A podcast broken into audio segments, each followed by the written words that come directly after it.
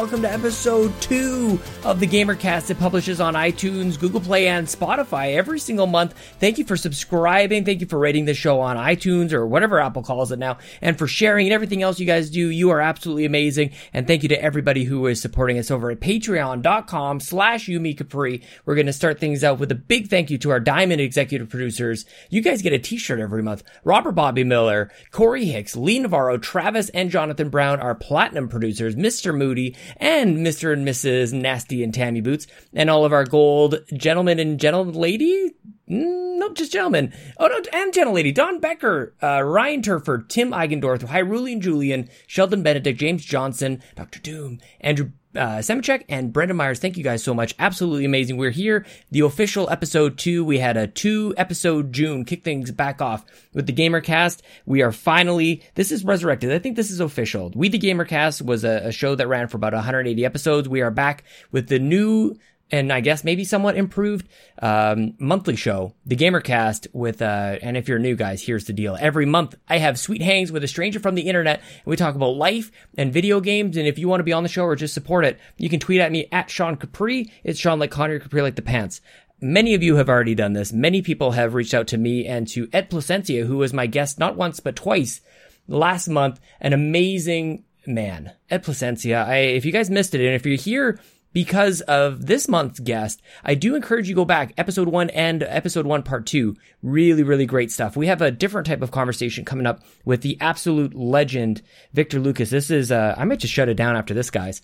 Ed and Vic, uh, this is, I don't know if it gets any better than this. This is kind of, um, when you start doing this, you dream of these moments. When you watch Victor Lucas on Reviews on the Run and EP Daily and you see the question of the day show up at the end, you're like, man, wouldn't it be amazing to have a question of the day show up on, on that show? Now that would be great. That was once the dream. Well, I asked, I asked a few questions of Vic and we're going to get to that in just a second. I want to give a very quick and somber shout out to my good friend Jace Plays Games. Um, he lost his dad this week. I, think everybody can uh, just show him some love over on Twitter at Backeridge. Uh, is it Backeridge? Dang it, dang it, Jace. I wasn't even going to do this, but I really just B A K A R I D G E. I think I spelled that right. I didn't even look that up. Jace, um, I'm with you, man, and I'm really sorry that that it's been a it's been a tough week, but um, hopefully the community is around you. I'm with you. I'm thinking about you. I went to bed the other night just thinking about you. I hope that sounds okay to say, Jace. Um, hope you're well, my friend. Chris Burdo, we're doing a fundraiser for Chris Burdo's wife. At the time of recording this, we have raised more than two thousand dollars. Really amazing stuff. Uh, a few friends were were streaming and we're matching donations. Really a, an amazing effort uh, for Chris Burdo. And uh, I hope you're doing well as well, dude. So a lot of just really amazing stuff going on in this community. If you guys are new to this, then stick around because this is a good. We got a good group. We got a lot of positive stuff going on, and a really good episode that we're not going to really waste any time uh, babbling on. Sometimes I go on for a bit, but we're going to jump right into this. Uh, July's episode, episode number two, is with none other than Victor Lucas. And I wanted to talk to him about more than just, hey, what was it like to do TV kind of thing. So I wanted to uh, jump into things like his TED Talk, what it's like to be a parent, and then where we're going in this industry, what it's like to be a, a, person who comments on this industry. I want to dive in a little bit on that. This is an absolute dream come true. So thank you to Victor Lucas for for making this happen, and for everybody who's gotten me to a point where uh, somebody like Victor Lucas can answer my DMs. That is amazing. If you're not already, guys, please follow uh, and subscribe over at YouTube.com/slash EP Network TV and follow him on Twitter at Victor underscore Lucas. So let's just jump right into it. Here he is, Mr. Victor Lucas.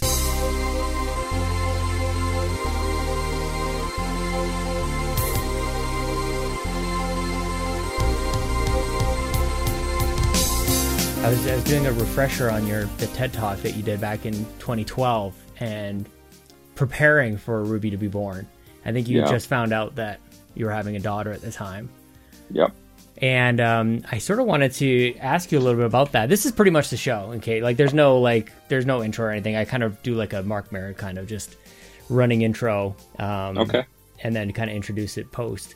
Um, but I sort of wanted to start there because I uh, I was watching the TED Talk from 2012, and as a new parent myself, I thought it was really interesting. Um, anytime somebody prepares for their first child by writing them a letter And I'm always curious, like how how that turns out. Is that something that since then it's been your daughter's turning seven? Uh, have you told her about that? She would she would well understand that. Have you have you talked to her about that letter? I, I told her about it. Yeah, I, I, think a couple of years ago, but I haven't. Like she's a very different person now at seven. Yeah, and so I haven't talked to her again.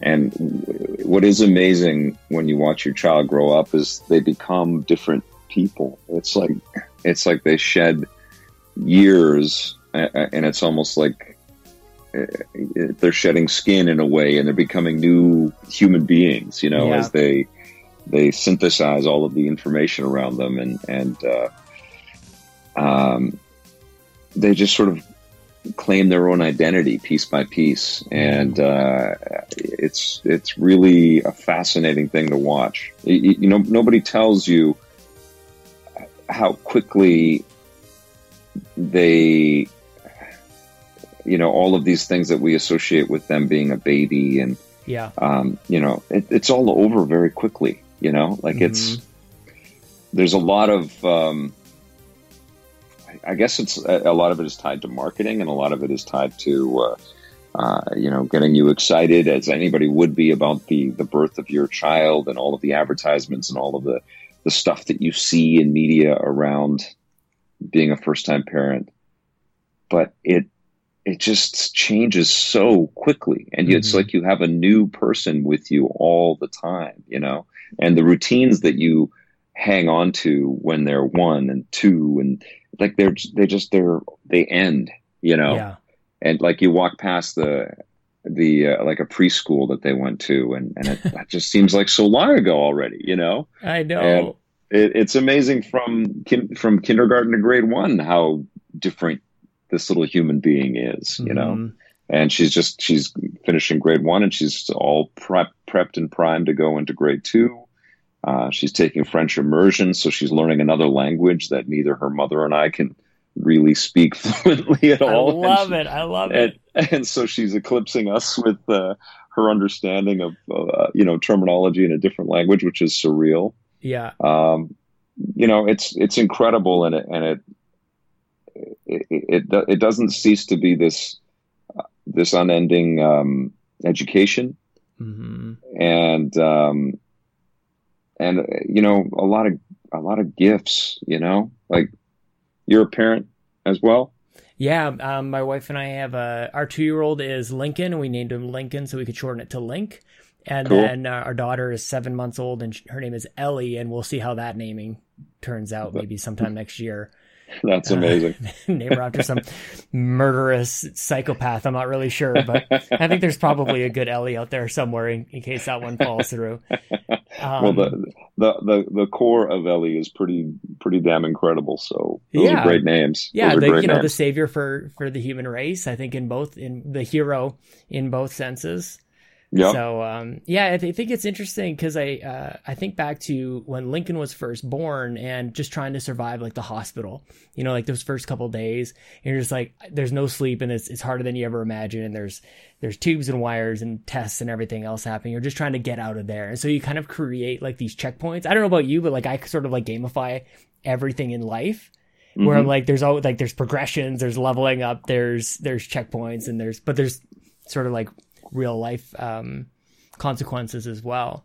So yeah. I just, but you're right. Like you can never, you can never really go back. Even even going back. I guess that you, that's child. a great analogy. The kids are are leveling up. They're constantly leveling up in in their role playing game, and you're sitting there. You know, once once you become a parent, you're. I think you're trying to create a sense of stability and normalcy. Mm-hmm and routine. just to survive, man. Yeah, to survive, but also to create that that um, sense of place and safety for your child. Mm-hmm. And in the process, you become ri- ridiculously boring. You know, yeah. and you you have to because you know like I have a pretty interesting job and I, I, have lots of benefits being able to travel and all that stuff. And my kid is acutely aware of that. And she actually uh, benefits from some of the travel and all that stuff too.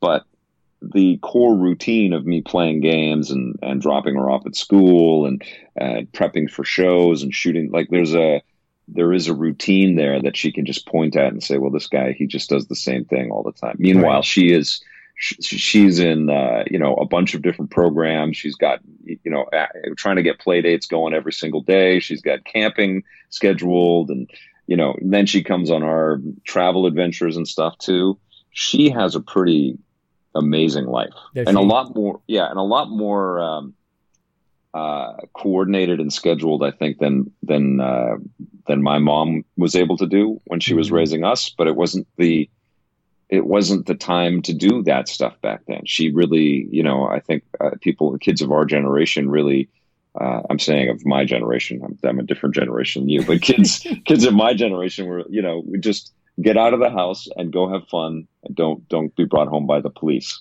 okay right. and and uh, and so we were left to our own devices to kind of you know tackle boredom mm-hmm. and and kids today don't have a second of being bored you know whether they're overly scheduled or there's just overstimulation in a million different directions do you think that uh, like there'll be a time where we look back on this because that's we may be of different generations but i think that that's been a thing for kids for a number of years now of just like this mm-hmm. these crazy schedules. And in Canada, it's very common for kids to be put into something like hockey very early, and that's sort of like that's always the sport that has kids on the ice like five or six times a week, and that's kind of just baseline. That's not even if you're really gunning for it.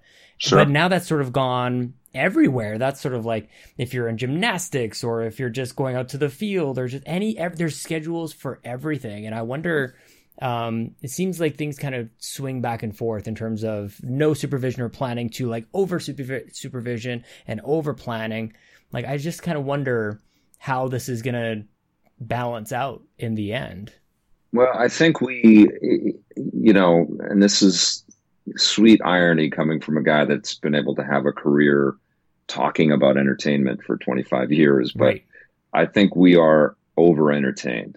Yeah. And I, you know, I, I don't agree with Bill Mar- Bill Maher's uh, characterization of Stan Lee, and and uh, um, there's a an infantile mentality, and that we're all sort of just you know pacified by our our, our, our quest for superhero stories and stuff like that.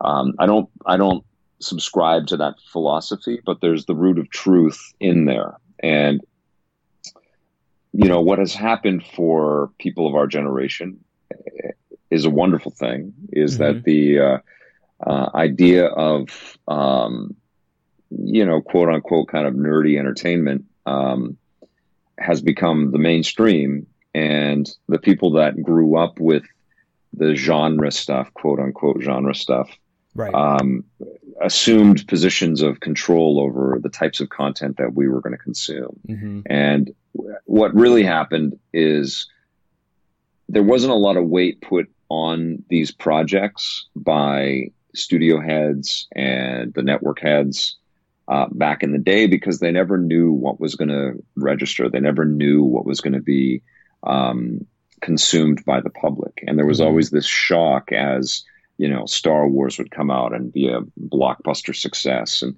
uh, Planet of the Apes and Jaws and Close Encounters and Raiders of the Lost Ark.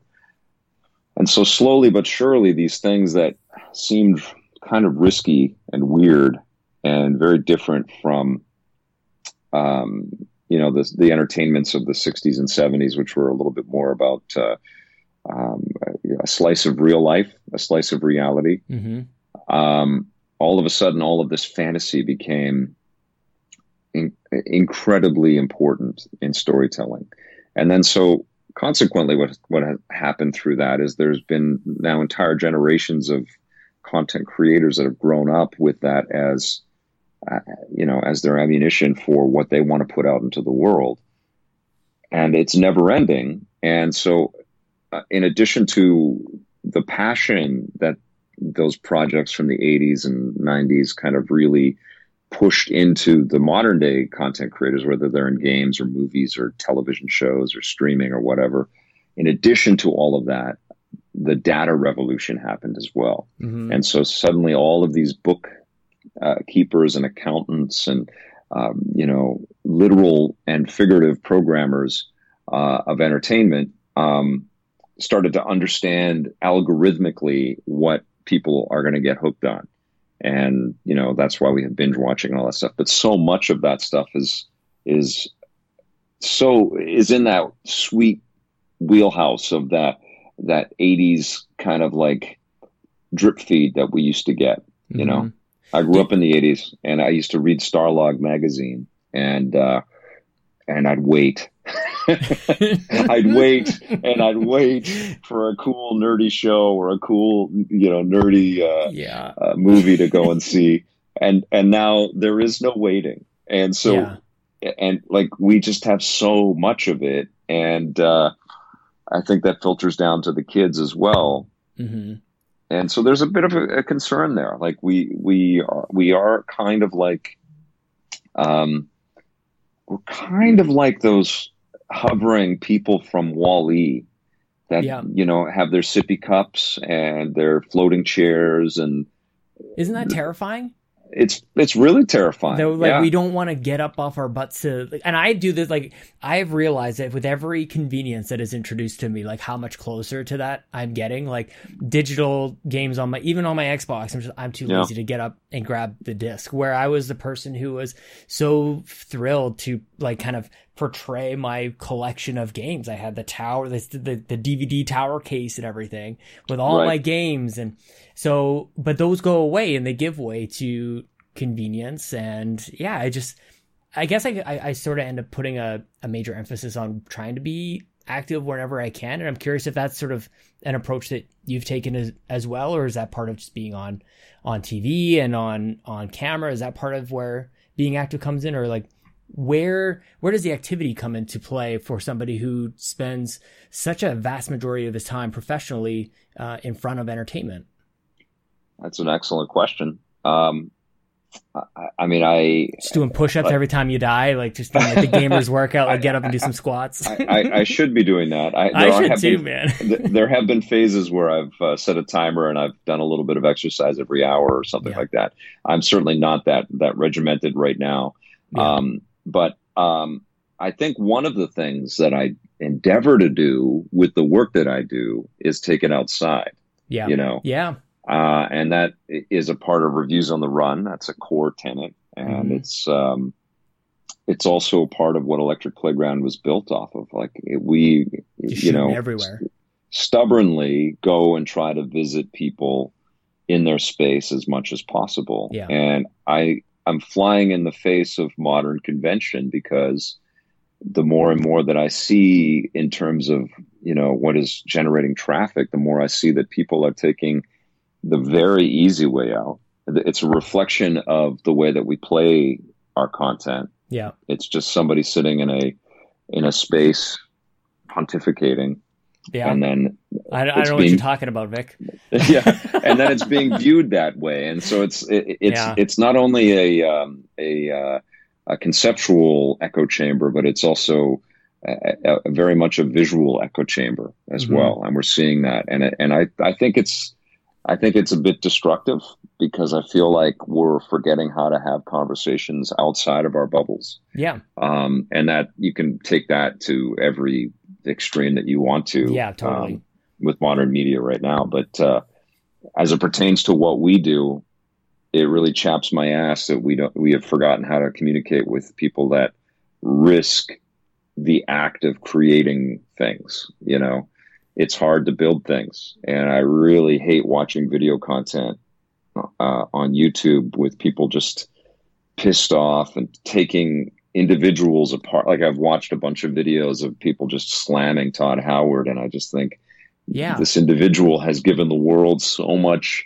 joy and entertainment, and has endeavored through his work and through his team's work to to build really wonderful things. And, a living legend and a future Hall of Famer, if there was ever yeah, and it's not even about that. the yeah, it's not even the platitudes. It's just the the effort that yeah. he has done for 20 years, you mm-hmm. know, and and he doesn't need to be put on a pedestal, but he definitely deserves more respect than being called out to be, a, you know, some kind of crook or some kind of, uh, you know, sellout or what. You know, it's just so small, and I feel like, um, I I don't I, don't like the confines of the way that people produce like that, you know, mm-hmm. and it and it drives me nuts that that becomes, Uh, you know, such a prominent part of the dialogue around games and and how people can just sort of share that information and watch it and, and think that that's that's okay. Well, it's the negativity sort of begets negativity for whatever reason. Like the crowd of people yes. shouting, and the mob sort of draws a crowd, and I, yeah, because it because it's easier to do that. And I've I've watched you for and, and listened to you for a number of years, and and faced the negativity, but then always shifted to the positivity. You you've said a number of times that you're an optimist, and um, I feel like um, in a number of ways. I feel like I should be thanking you for inspiring me to do a thing. And I always wanted to do something a little bit different. But also at the same time, uh, I feel like I need to apologize to you because I, I feel like as part of sort of like an indie content creator, I always want to make sure that I'm doing right by you because you and Scott C. Jones always talk about how if you're going to be doing something like this, you should have something to say. And so I, I never really knew what you meant by that. And I've sort of interpreted that um, in a number of different ways. And this show, I think, is a reflection of of that. And one thing I, I want to say through this show is that there's that there's more to life than games, but also mm-hmm. that games bind us and we can discover new and amazing friendships through this. Mm-hmm. But we don't always have to be talking about the frame rate or what console is better than what console. But we've just like I have made lifelong friends through talking to strangers on the internet. This show's whole basis is sweet hangs with strangers on the internet. And it has led me to this conversation with you. So I wanted to ask you a little bit about like what does it mean to you as as somebody with a platform and and with people who listen? What does it mean to you when you say something like you should have something to say in this space? Well, I, I mean, I think we all endeavor to be in that position and to have yeah. that. And yeah. I, I, I would say that, you know, through iteration, everybody is able to find a vehicle. Um, so what I'm saying is keep keep doing it and keep working at it. Um, but I, you know, I also think that it's it's important for the individual to to find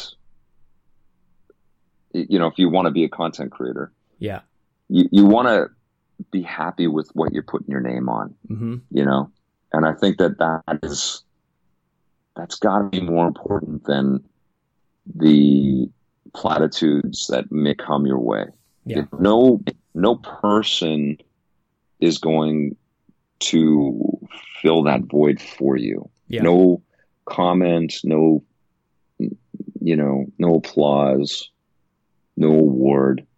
Mm-hmm you've got to know within yourself that you're doing something that that is fulfilling for you and yeah. that you like and that you appreciate you know and uh,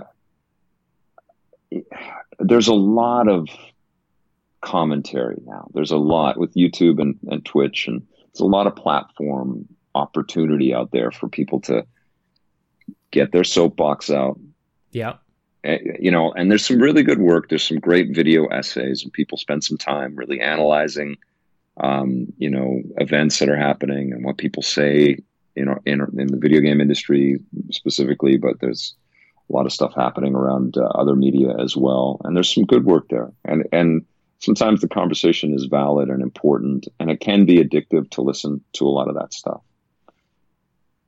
But I don't know, man. I feel like the art of the conversation is uh, being replaced by the um, less satisfying uh, hey guys what's up let's talk about something mm-hmm. and it's just one person talking to a camera and yeah.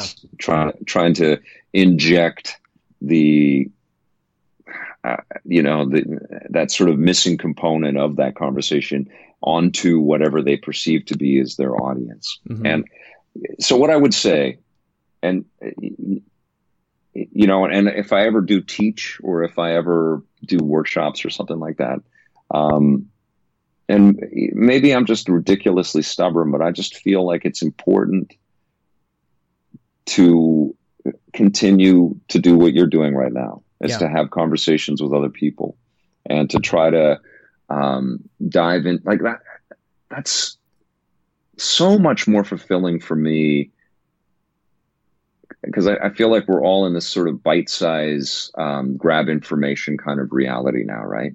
We but at the same, isn't it? Isn't it like because that's the easy thing to do, so everybody does it. But doesn't it seem like if you just go just a little further, then you're like you're miles above everyone else. You know what I mean? Like not to say that that this is better or anything, but I just like in order to stand out or to differentiate yourself, you just got to do something a little, just a little bit different because there's so much of of the same out there. I think you just have to be, um, you know, passionate and articulate. You need to listen. Yeah. Um, you know, I think come with some some good questions for who, who you're going to talk with.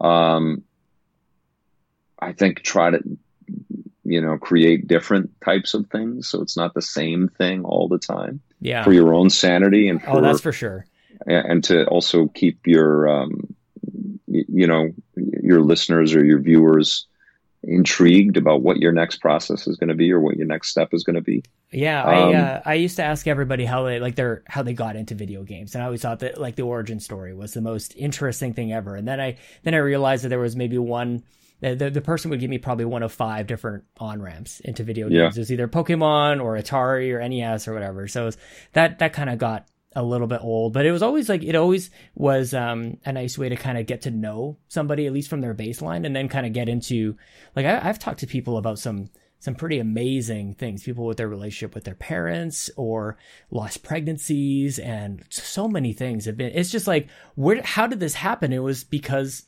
of video games. And but when I get a when I when I talk with you here, and and as as somebody who's listened to you for a number of years as well, I do get the sense that you you you sort of like wear the weight of the world or at least the video game world sort of on your shoulders and that there's a certain responsibility that you do you feel that you owe the industry in a certain sense or I, I, maybe I'm reading too much into that but it does seem like there's a there's responsibility that that you hold as a single person or individual um, that you that you want to change the direction or save the face of the industry. Is that is that safe to say?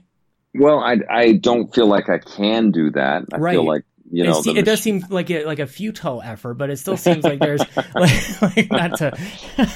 well, I, will tell you, it it, it um. It, it drives me crazy that we know who Ninja is and we don't know who Tim Sweeney is. Sure. Yeah. You know, and I, it's not to disparage streamers or other YouTubers or anything like that, but yeah. Um, and it, and it, it, it isn't even about trying to put game developers into the hero role. You know, I don't think that has served game development either.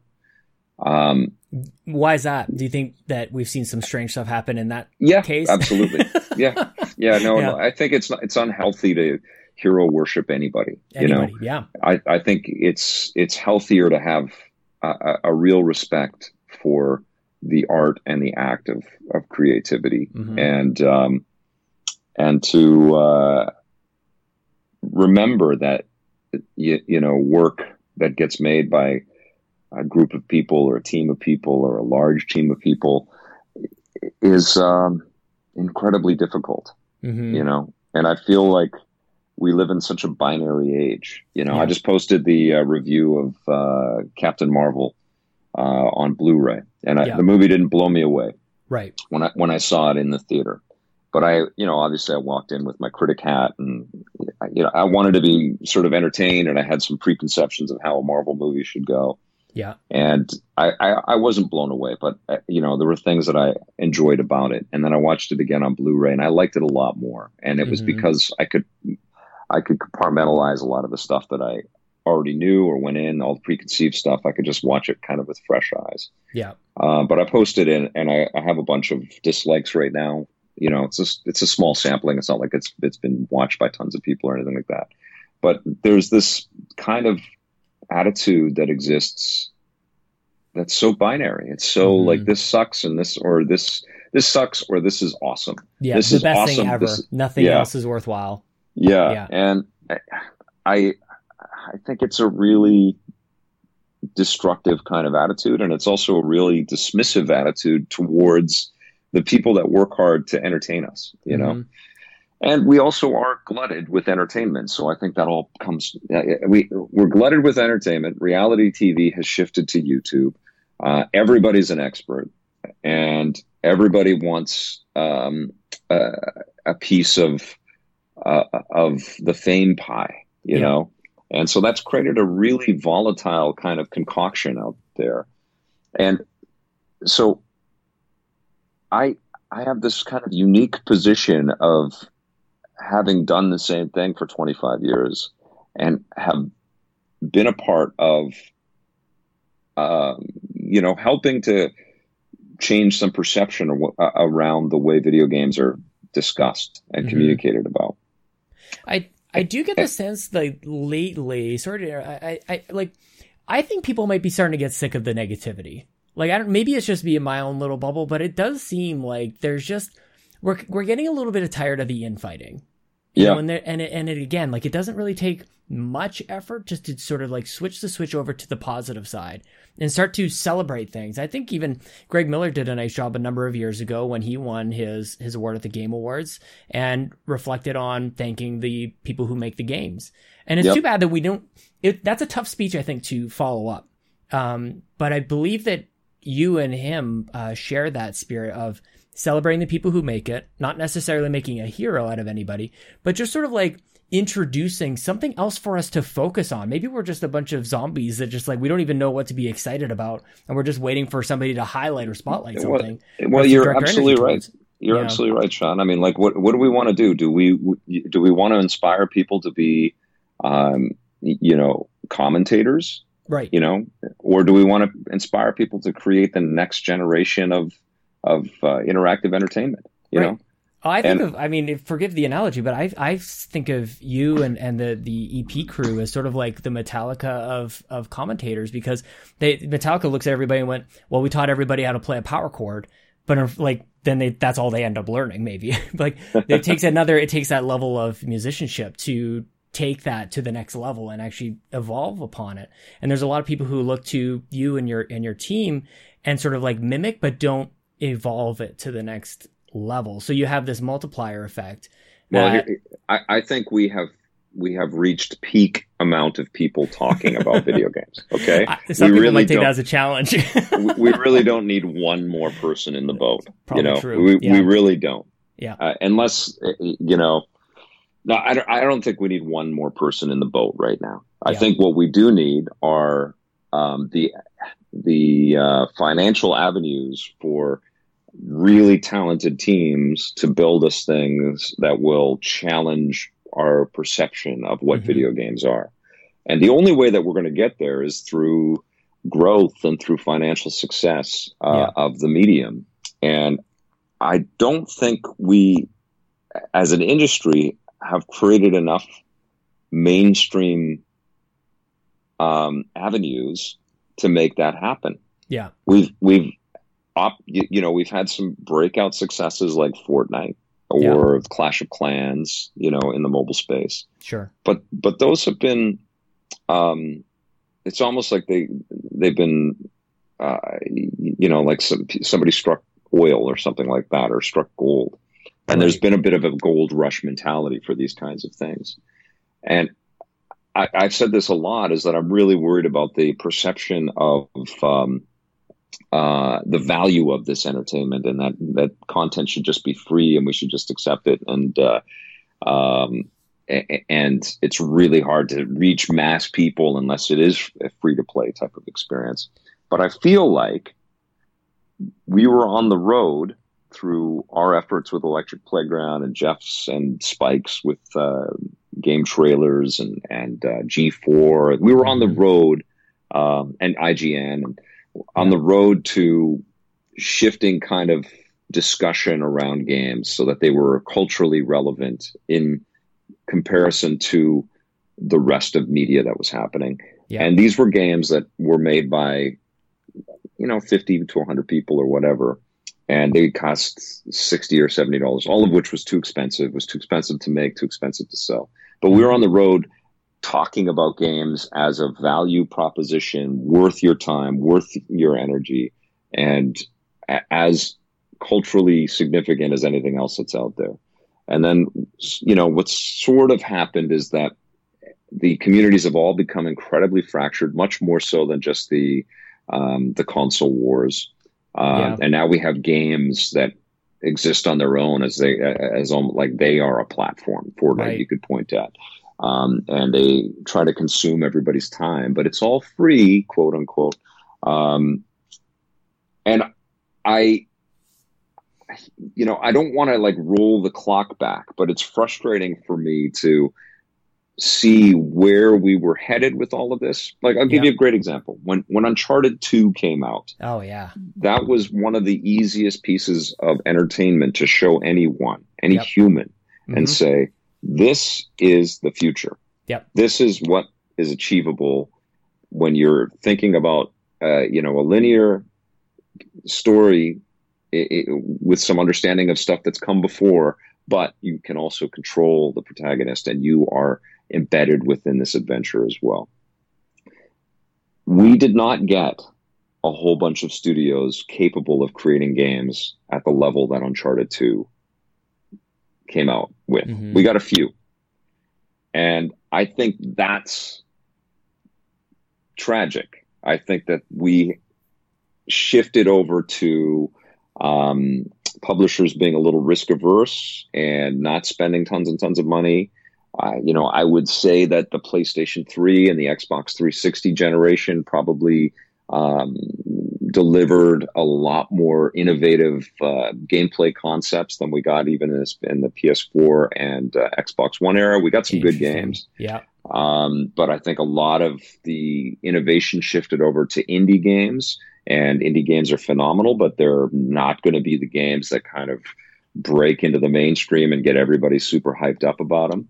I yeah. think where the biggest innovations came from in terms of uh, you know people talking about video games was in um, free to play, and um, I think there are major problems with free to play. I think yeah. that. Uh, uh, you know, if it's if it becomes a big success, then there there is no end to game development, and um, you run out into a very you know analogous kind of situation where you have developers working tirelessly, just iterating and iterating on software a, a lot like the uh, the sports teams have had to deal with and contend with over the years.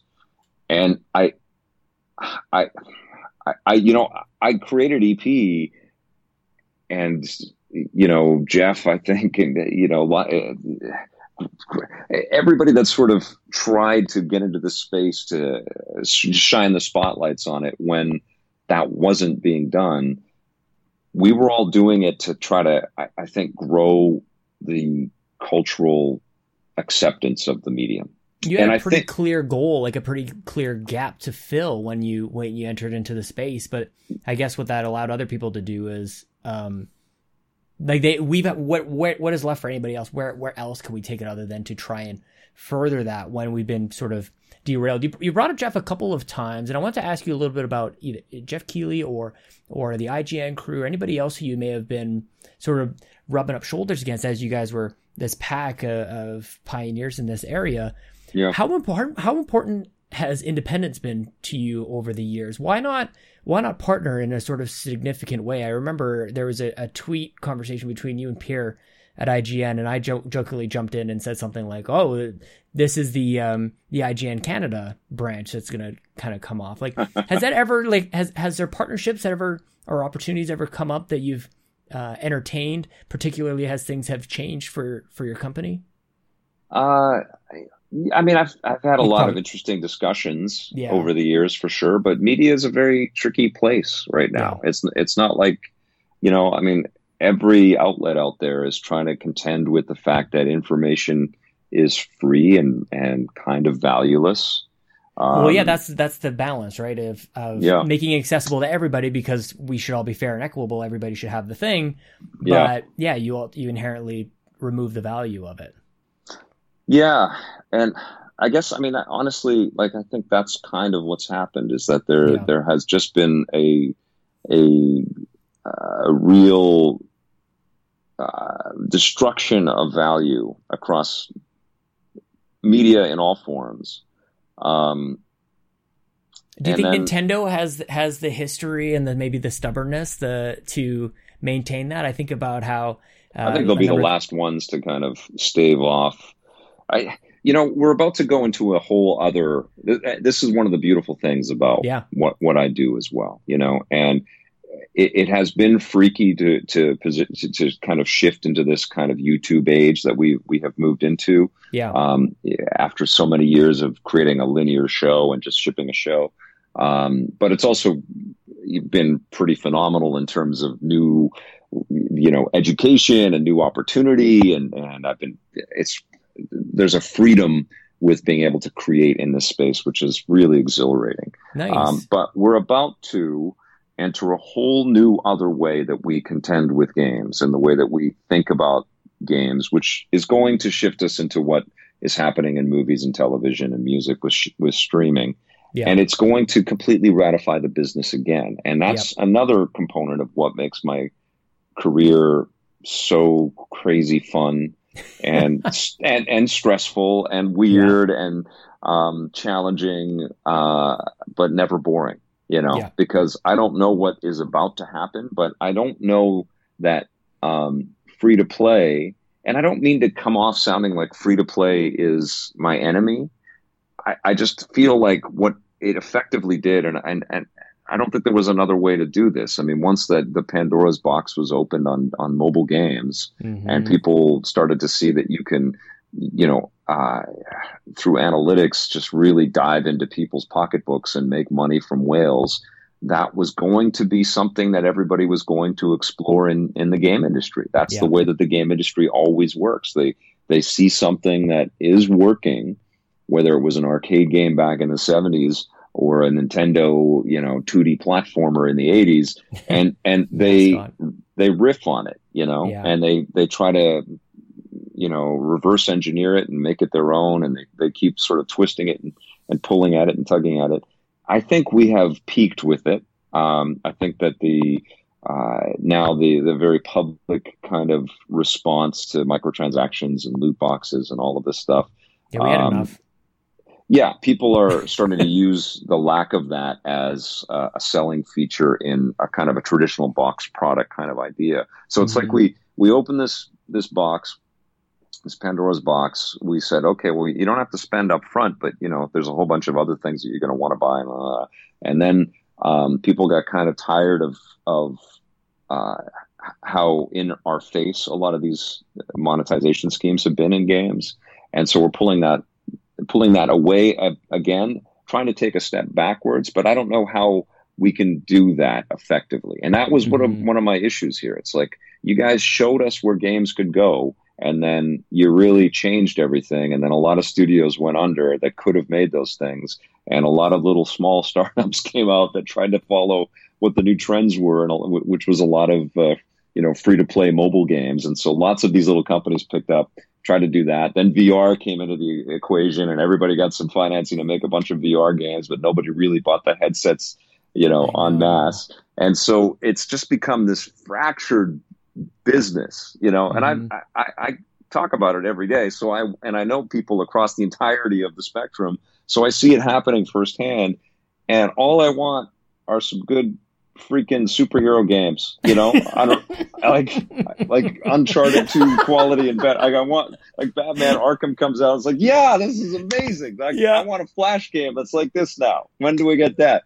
And you know, and I just I want more of that kind of like let's reach for what we can achieve with this medium uh, through you know storytelling and character creation and and uh, uh, action adventure uh, game designs, and we've certainly hit some of those highs for sure. Yeah. I'm not saying that we're we're bereft of that, and I I don't think we can have every game be the same. I don't think we can only have superhero games but it's incredibly telling. I had a I had a conversation with a um, um, a, Warner Brothers exec that I've known for years, and I, I I said, look, there's a studio that should be making one of your superhero games, and I, I connected them, and as part of that that conversation, he said to me that there just aren't enough teams that can make that kind of game because I was pitching them three or four different superhero things that I want. See, this is what I meant. You're taking like the responsibility of the industry, like on well, your I know, shoulders. I, I, know everybody, dude. I, I love it. No, I've been in the business for 25 years, and, and these are the things that, like, as someone that's reported on this for 25 years, I mm-hmm. know, and as somebody that's been kind of solitary in the space of creating television content, yep. which is really difficult. Like people yep. take it all for granted now, but it was really hard to like crack into TV and get a show out there. Uh, now anybody with a camera thinks they're making a TV show, but the, sure. the, there were a lot of bottlenecks and a lot of like gatekeepers that we had to appease along the way, and we were able to do that, and we learned a lot through that. But I, you know, as part of the, you know, contract that I had with these TV uh, companies, it, I needed to kind of suggest to them on a regular basis that the medium was, you know, moving forward by leaps and bounds, and we were going to be playing games that looked, uh, you know, approximately like Pixar movies, and they yeah. were just going to get better and better and better. And to a degree, we have done that, but not to the degree that I would like. And yeah. honestly, that would benefit the business the way that I would like. You know, wanna... like Naughty Dog shouldn't be this solitary beacon out there, you know? Yeah. And and I, have been right there as all of these great companies have dropped. And I, I also think like, how do you make VR sell without Star Wars all over it? You know, I like without Nintendo. an X-wing versus Tie Fighter experience. Like, why why does the business constantly try to create, uh, you know, a whole new concept and a whole new brand? And not that we we, need them we need mm-hmm. new ip all the time but there's all of this existing ip specifically you know what marvel has been working on and disney has been working on and star wars and that's just sitting there that's already got built-in billions of dollars worth of marketing and awareness and uh, acceptance yeah, and brand value. Do yeah, you think that and, it's just a matter of time then? Is that why we sort of get these like one or two video game movies a year where at some point we're going to look at video game movies like, oh, remember the good old days when it was like Mortal Kombat and Assassin's Creed, but we'll be in the I don't know, the God of War uh cinematic universe or whatever it is. Like because so it's, the, a, it's a switch will be flipped and we'll start to get good video game movies. Maybe, or we're just a deluge of them, and whether or not they're good or not could be up for debate, as well as the comic book movies. I'm sure are yeah. up for debate now. So maybe it's just maybe it's just a matter of time and how long the the industries have been around. Like comic books have been around for a long time. Well, well, yeah, Sean, but that's that's what I'm a little bit worried about is that I don't want the video game medium to to be as um, you know, culturally forgotten as comic books have been. You know, as like the comic books themselves, not the things. Yeah, the comic book industry mm-hmm. seems to. Uh, you know, it, it, it's still thriving. There's incredible work, but it's hard work, and it's it, you, you know, it's it, it's not making as much revenue as it should. You know, right. for all of the incredible creative stuff that that is coming out of these books. How is um, how is Comic Con doing these days? And and I asked that in, in comparison to we're just hot off the heels of E3 and a lot of negative conversation coming off of E3 and with me yeah. being super Sally Sunshine these days, trying to ward off depression and everything else and try and be a light for other people. Just trying to be I'm just trying to see like the brightness and everything, Vic, as much yeah. as I possibly can. And I look at E3 and I see a lot of it's almost like the self fulfilling prophecy that we're creating with a lot of loud voices saying how how crappy E3 is now and how everybody's abandoning it. And it's like, are we creating a case in a very loud way for E3 to just go away? And then I think about comics, as you said, uh, as an industry making maybe less and less every year, but the movies making more. How is Comic Con doing now compared to E3? Because it seems like Comic Con is busy as gal get out. Uh, I think it's uh, it's a massive juggernaut. It's it's or is that part of the movies? It, it, it's all part of it. I mean, yeah. Comic Con um, you know, I, I wasn't going to Comic Con prior to the movie Invasion. We started to go there right as all of that stuff was happening, and yep. you know, Sam Raimi would be there with Spider Man, and Singer would be there with X Men and stuff.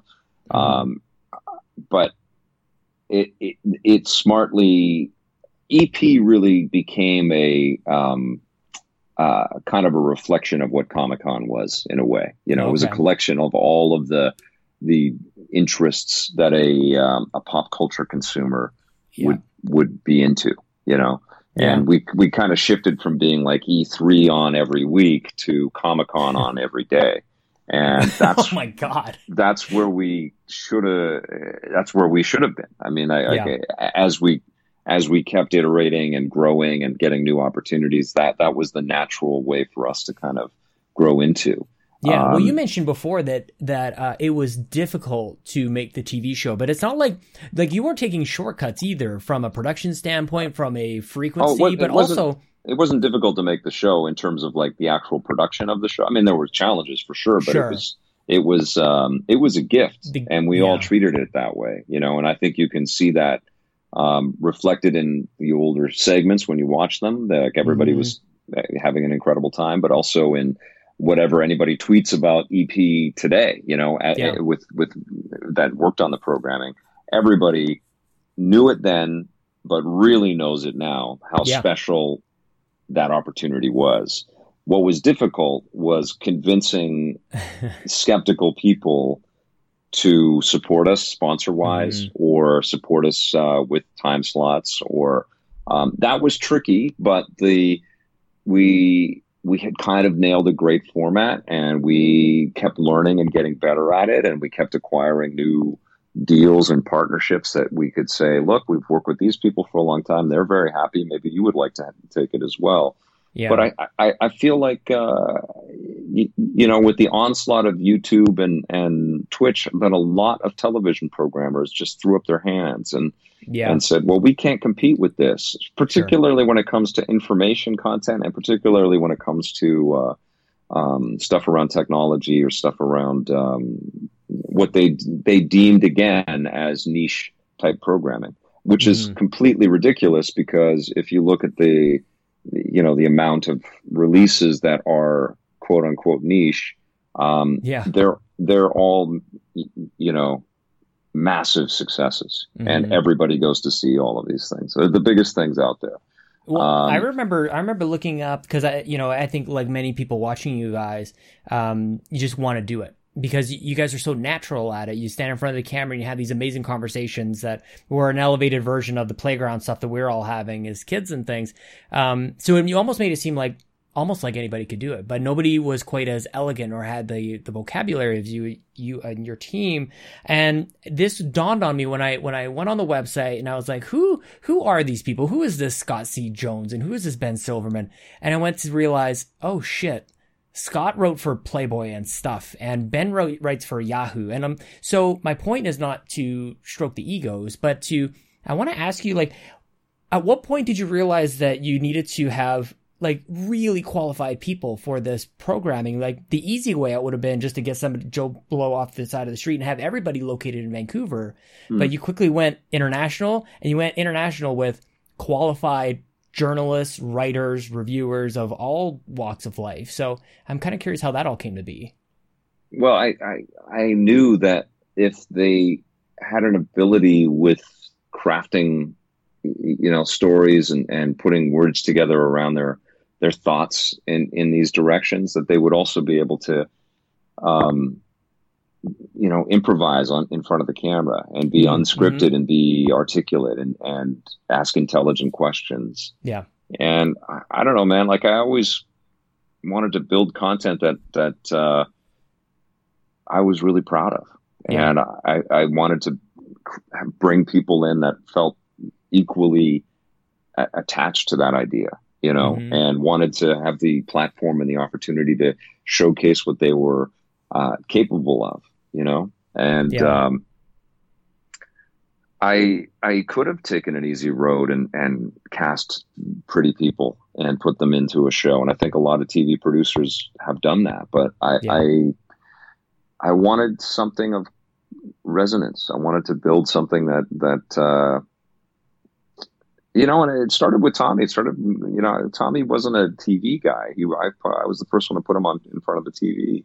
Mm-hmm. But somebody gave me a good piece of advice that I should hire somebody that the industry knows and um, and can carry themselves well in front of the camera. Yeah. And so he was a bit of a, a, a risky choice from a conventional television producing kind of standpoint. Yep. But he was a very natural fit in the show, and he really helped me to understand um, the value of an endemic personality, somebody that mm-hmm.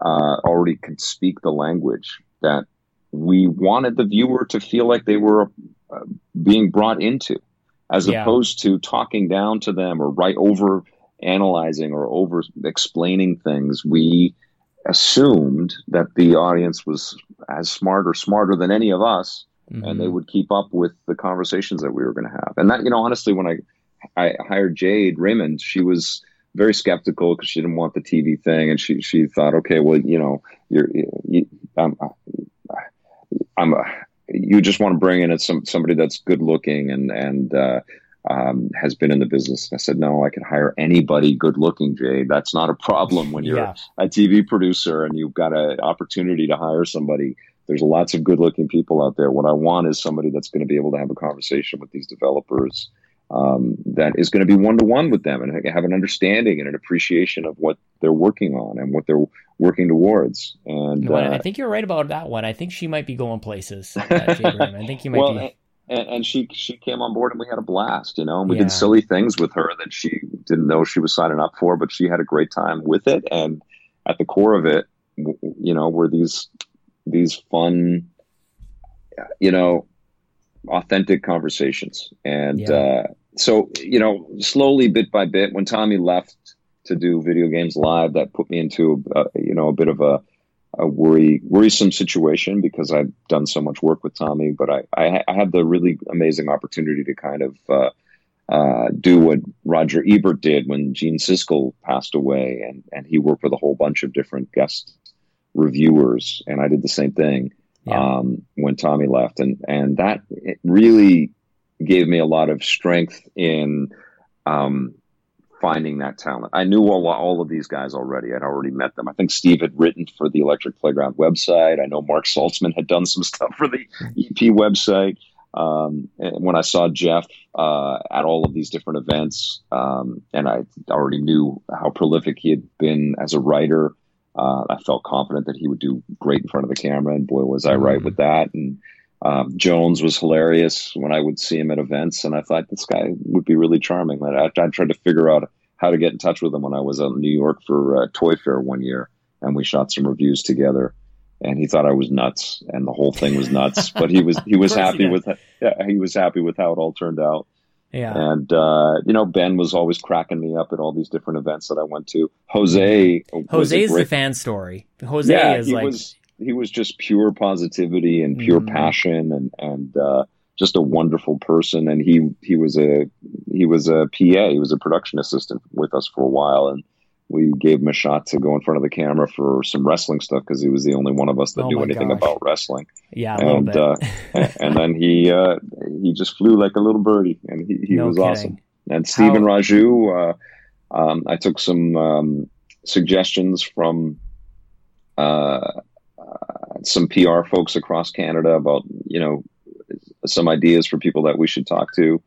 Um, and so I talked to those guys when we were hiring the Toronto crew uh, you know, everybody's got an interesting story. Ju- yeah. uh, Julie Stoffer was somebody that we actually auditioned, and she had done a lot of real world uh, stuff with MTV, and so she'd already done this reality TV kind of thing, and so we were a little, uh, we were uh, enthusiastic about the idea of having somebody on the team that would um, come with some pre recognition um, yeah. And that would be a benefit to people being curious about the show. But more importantly than that, she was just really comfortable and very honestly curious when she did uh, the mock interviews that we we shot for her audition, mm-hmm. and uh, she ended up being terrific. You know, yeah. Vic, I, I want to be mindful of your time as well, but I would be remiss if I didn't ask you about in your TED talk to sort of like bookend this a little bit. Yeah. Um, you had talked about uh, li- you're an optimist in that life is maybe 90 years long, and maybe we can expect to live for 90 years. and You talked about the first 30 years of life being discovering who you are, and then the 30 to 60 being sort of establishing who you are, and then the the remaining 30 years um, enjoying the person that you become. Yeah. And I don't know if you've really ever given much thought into the the TED Talk and sort of the way that you've lined things up, but I wanted to reflect that back at you a little bit to see you're in second phase two of this three phase thing. How how is like how are you establishing who you are in, in your own words? Uh, I, how does that think, work for Victor Lucas? Uh, that's a good question. I, I think when uh, people see the the content that I make, um, I think that they see that there's a, a resiliency there and a commitment there, uh, and likely a stubbornness and, a, and a, like a holy crap, how is he still doing this kind of quality? I was going to ask that, so but I, I, I but I I I love what I do, yeah. and I feel confident in my ability to do what I do, mm-hmm. and uh, I know that the act of doing things leads to the opportunity to do more things, and so that's the commitment that I've made. So. I, you know, I feel I don't have anything to prove to anybody. Yeah. And so that's a very comfortable sort of position to to be in to be able to build new material. Yeah. Um, I feel pretty confident that uh, you know not everything that I I, I work on I, I, like or everybody likes, or, but I try. Um, but I feel pretty confident that you know at least some of the time we make stuff that is actually you know quite resonant and quite mm-hmm. quite impactful and quite unique. You know. Um, and a, a, large part of it is due to my ridiculous vantage point, my very strange, you know, longevity that I've had with all of this. It's so, it's so uh, Canadian for you to be so self-deprecating like that. Like it's it's special. It's very it's it's, it's something very earned. And yeah. um, I wanted to ask you one other thing too. Um, about about dreaming. At the, and at the end of this TED talk, you talked a little bit about encouraging your daughter to dream big. And this yeah. was, you know, especially if you watch, I encourage a lot of people listening to this to go over and to listen to it because it was, um, you're very good at inspiring people. And this was this this was sort of like the mic drop. It was uh that there are three D rules. Don't be a dick don't dick around and don't hang out with dicks, which I absolutely love. I think I need to make like a like a poster on the wall with I don't know like a motivational speaker or a motivational poster kind of thing. But at the end, there's like this secret like there's actually a fourth D and it's dare to dream. And so um, I I wanted to ask you at this stage um because I, I didn't want to necessarily focus too much on the things that you've done, but what are you dreaming to do next? Where do, where where's your vision taking you next? I mean, I I I like the idea of building up again, um, but learning from, you know, using the vantage point that I've been acquiring as well. Yeah. And so slowly but surely, I keep having conversations. What's different now is um, because there's still an element of partnership or, you know, people. Um, seeing value in what we do and saying, okay, well, let's let's figure out how to partner with you. Mm-hmm. Um, but it's it's not the same. It's because everybody's much more gun shy about what they invest in, and yep. there is this attitude that that exists right now.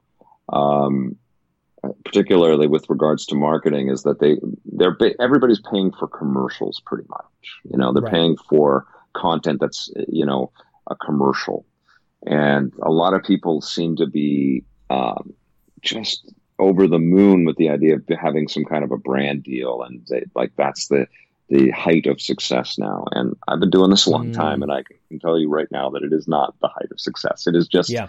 it is just a thing, you know. And you can get carried away in basically. Um, you know, selling your objectivity and selling your real authenticity and your value, and, and to just, you know, pimping out something, and I don't want to yeah. do that. You know, yeah. um, I'm working hard to try to not become an agency and uh, uh, still have some editorial distance and some editorial kind of um, objectivity and authenticity there. Mm-hmm. I I would like to um, ha- have another spin at building a, a, small team. Yeah, and that's what I'm thinking about. Um, and uh, passing on some of the, the lessons that I've learned and having it, it's an, an incredibly, uh, it, you know, it's an, it's an amazing gift that I've been able to uh, have really cool experiences building, uh, you know, the show f- around my ideas and my dreams, uh, but then also to share them with people and mm-hmm. um, to watch these individuals really you know, just enjoy it and, and bask in it and love it. And it's a little heartbreaking, but it's also a beautiful thing to, to know that a lot of these folks, uh, you know, reflect on it very fondly and they miss it and they, they would love for it to, to happen again. But I, you know, I can't just flip a switch and it, and it all, all automatically does happen again for other people. But it is a really, it's a it's a it's a very satisfying thing for me to know that people have been able to love these opportunities that I've given them. And so I would like to be able to give opportunities again, um, maybe to people that I've worked with before, but also to definitely to some some new people. And mm. uh, I don't know to grow the content um, in in ways that I really feel passionate and and strong about. You know, um, in a collective, and with uh, people being able to have their own voices around all that stuff. So, mm-hmm. I, so I don't know exactly what that turns out to be. Whether it's yeah. a television show like we know them conventionally, um, or it's some kind of a hybrid, or it's just a digital thing. Um, but I'm really happy with this opportunity that I get to make EP live, and I have guests coming in, and I have uh, uh, people coming into the audience sometimes, and and uh, it's it's really crazy. You know, it's really fun. I'm I, I, still get to be a media outlet and still get to do all of these these very cool, uh, you know, adventures and and um, you know have this wonderful access to individuals out there. So I, I'm really happy with what I do. And I guess what I would like to do is to grow it a little bit so I can share that with other people and then mm-hmm. um, watch them kind of flourish in that, you know? I well, do know that I can't wait for the show to land on Netflix. Uh, that's obvious. that's the obvious next place is for it to just stream every day. A new episode happening on Netflix Canada at the very least. Um, you know, as we started the conversation talking a little bit about your daughter, I'm, I'm as you're and you're kind of talking about how you've led the way and watched other people. Uh, you want to sort of pass the torch off to somebody else. I'm reflecting on how that is very much like parenting and how um, this nascent new uh, generation of commenters who are um, putting their voice out into the world and learning as they go, whether they're misguided or or, seemingly misguided, or just sort of learning as they go, and and whatever form that takes. When you're from the outside looking in, it can look like it's completely misplaced intentions, but really it's just trying to figure things out as a new generation, kind of figuring it out. Sure. Um, I just I, I can't help but draw the comparison from all the best intentions that we might have for our kids, and then they grow up to be something completely different. And with all uh, hope, they do something positive with what has been given to them. And I guess I sort of wish that upon this generate the YouTube generation that hopefully somebody will figure something out really great, and that that will sort of like spark a new thing for us to focus on. Similarly to the uh, the five year old soccer that all the game developers are doing when Grand Theft Auto comes out, and then all everybody chases um, open world stuff, and then Breath of the Wild comes out and everybody's gonna be chasing that battle royale and everybody's chasing that. But even though the crowd is kind of following along, there's always going to be something special that comes up. Yeah. So there'll always be a an IGN, a Victor Lucas, a I don't even I don't even know who it is at uh, this uh, point. I think kind of funny is incredible, man. Kind of funny, I, good point. Yeah, well, I think that I think that they're wonderful and and uh, you know, the the one thing that's tough about where we've been based in Vancouver, it's so bloody expensive in Vancouver that it, I don't know how know, you do it, man. Well, we we started here. You know, I've been here for yeah. forty years, and, you know, cheap uh, Edmonton is is real cheap. like, hey, we, we have we have family in Edmonton. We you could about, retire here. Just just sell everything and you're done. Like you're good for the next like 35 years, man. Well, there, there's a lot of other benefits from being in Vancouver, though. Oh, you know, like there's a lot yeah. of content that gets made here, and we have mm. access to um, a, a, creative community that's, um, especially for in this partnership with Vancouver Film School. It's pretty damn wonderful. Cool.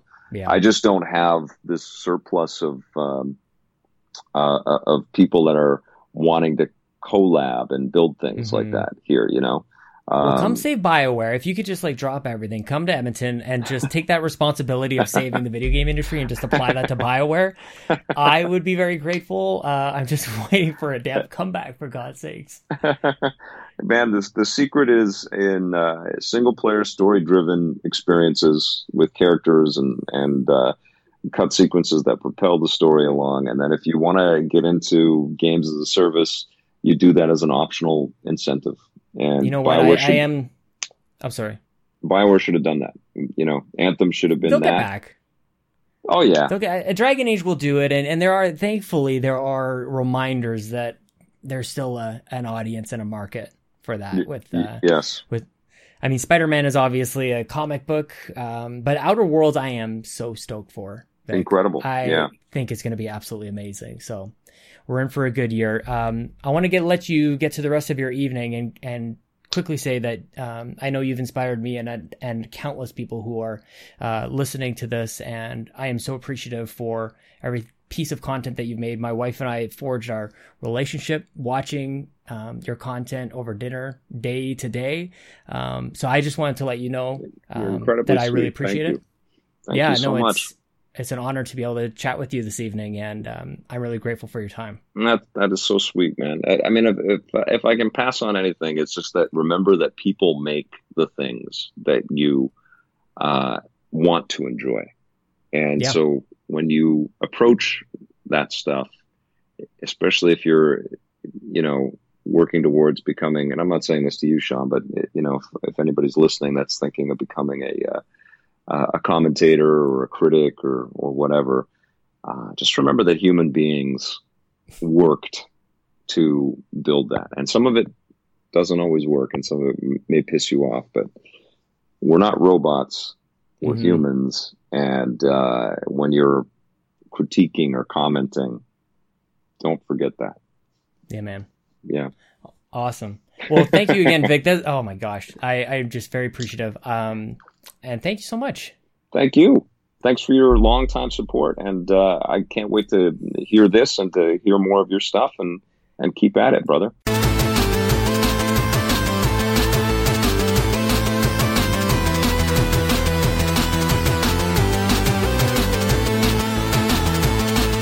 Well, guys, it's been a great run. Thanks for listening to episode one and episode one part two, and now episode two. That's all I need to do in life, man. Uh, freaking Victor Lucas, are you serious, man? I think that went okay. I you can work yourself up when you when you have a big guest like that. But luckily, I've had big guests before, like uh, Ed Placencia on this show, and then Scott Jones on the earlier show. Marissa Roberto was on the other show a few times. Steve Tilley, man, it's been an amazing journey. This this sweet hangs with strangers on the internet. Thank you so much to Victor Lucas for carving out time out of his very very busy schedule and um, just chatting about life a little bit. I feel like I hope you guys learned something. I've learned something. I just uh, how can you not just absorb the wisdom and intelligence and vocabulary of Victor Lucas? I am like, was that real? It's a good thing I recorded that because man, I can't believe that just happened. And also, when Victor Lucas calls you brother, something happens to your spirit. I think you're just lifted up a little bit. So thank you to Vic and guys. Remember, if you haven't already, and if you're, if you just just follow on Twitter at Victor underscore Lucas. That music to kick things off, in case you were wondering, uh, if it was triggering a little memory, that was an F Zero track off of OC Remix called Muted Skyline, and I just I just love it, man. I hope you guys enjoyed this. If you enjoyed the show and you want to support it, you can follow the GamerCast Pod uh, on Twitter. You can also follow me, Sean Capri. Of course, Sean like Connery, Capri like the pants. Um, the second thing you can do, you can share this podcast. You can retweet it. You can talk about it on your podcast. The other thing, maybe rate us on iTunes. Uh, I don't know exactly what that does, but I hear it helps, and that would be really, you know, just if nothing else, it would help my ego a little bit. That would be really great. Uh, you can follow me on Twitch because I do streaming Tuesdays and Thursday nights at twitch.tv slash Sean Capri. And last but not least, if you really, really like it, and you've got a couple extra bucks jingling around in that pocket of yours, you can go to patreon.com slash Capri, where you'll get bonus content like my solo Q&A show, my, my, my friend, that was Bobby and my friend Bobby, all jumbled up into one word. My friend Bobby, the Nintendo guru himself, we do a monthly uh, show where it's basically like this, where Bobby's my guest every week. We talk about life and our motivations, and we just released an episode that even just for a dollar, you can still go back and get it. Um, talking about Bobby's dad. Amazing stuff. Uh, guys, don't forget to show a little love to Zeranix, Fiona McKinnon, who did the artwork for this show that you're seeing on your podcast app of choice. And if you like at all anything that I'm doing, uh, feel free to jump over to the Xbox Drive, the Xbox show that I record from my car, and a Nintendo show called If We Were at Nintendo that I do with uh, Bobby, the Nintendo guru. Otherwise, this is episode two of the Gamercast. It's now in your ears. I will see you guys in August. I don't have a guest lined up just yet, but we'll see who is coming, and I'll tease that soon over on the Twitterverse. Otherwise, this is a 16 bit sound effect that I found that seemed to close out a show nicely until one of you suggests another way to close out this thing. So I will see you guys next month. Thank you for listening, and I'll see you next time. Bye bye.